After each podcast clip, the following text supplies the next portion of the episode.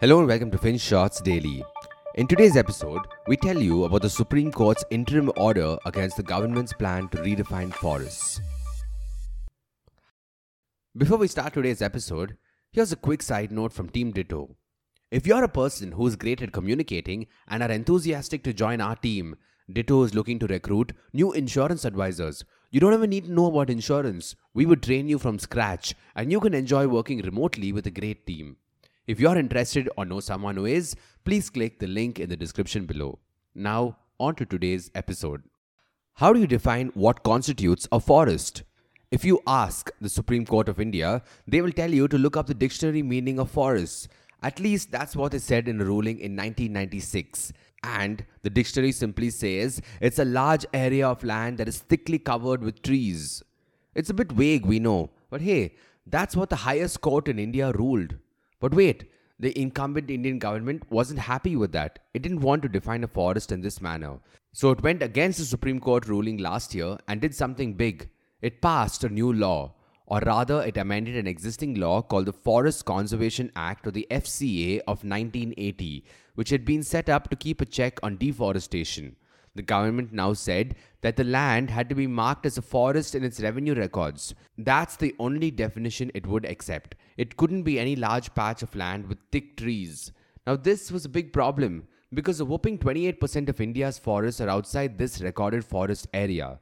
And with this amendment, it could put all of this at risk. These lands could be cleared to make way for commercial interests quite easily. That doesn't seem like a good idea, does it? We're only destroying our forest cover and doing so. Also, the government gave itself an exemption in the amended act.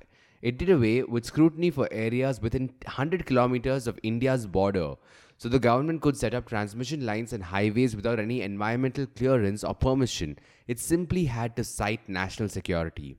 But here's the thing just look at the map of the northeast of India and mark out the 100 kilometer points from the external borders. You will see that a very tiny portion of the land falls outside this zone.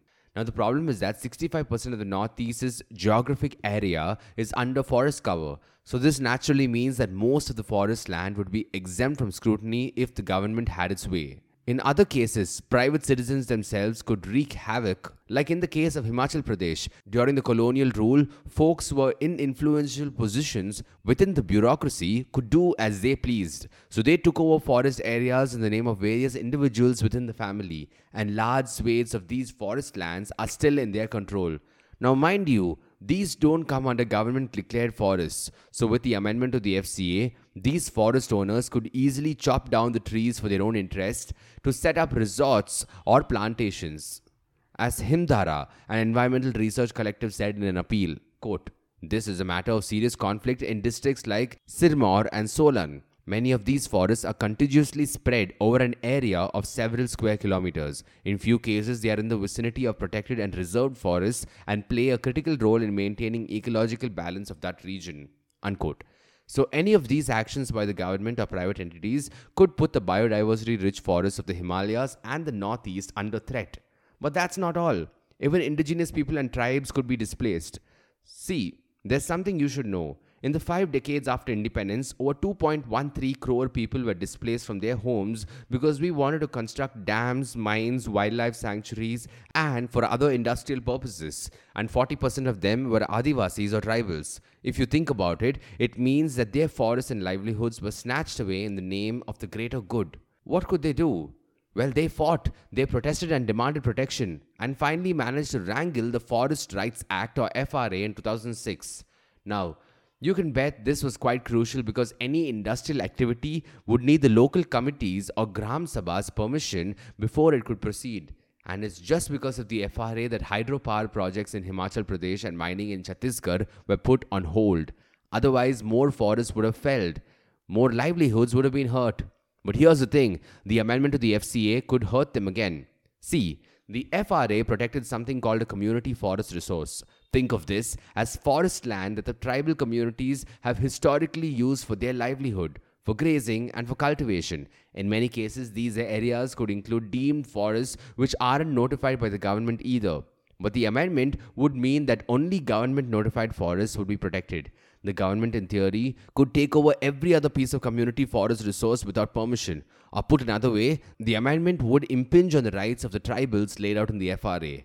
Yes, the amendment could have disastrous consequences. So you can see why a group of ex civil servants and NGOs felt that they had no option but to take the matter to the Supreme Court. They wanted to ensure that we have proper checks and balances in place to protect our forests. And let's just say they seem to have won. Temporarily, at least, because the court's not happy with the government and wants it to use the dictionary definition of forests again. That seems like a big deal, right? But it's just temporary, as we said. We don't know what will happen next. They will come back to hear the case in July, and in the meantime, the court has given a diktat to states and union territories to compile a list of their forests. Till then, we'll wait and hope that our forests and communities that are dependent on them remain protected. Thank you for listening to today's episode. FinShots Daily is available on a bunch of streaming platforms such as Spotify, Apple Podcasts, and Google Podcasts. So make sure you follow us on your favorite podcast streaming platform. Until next time.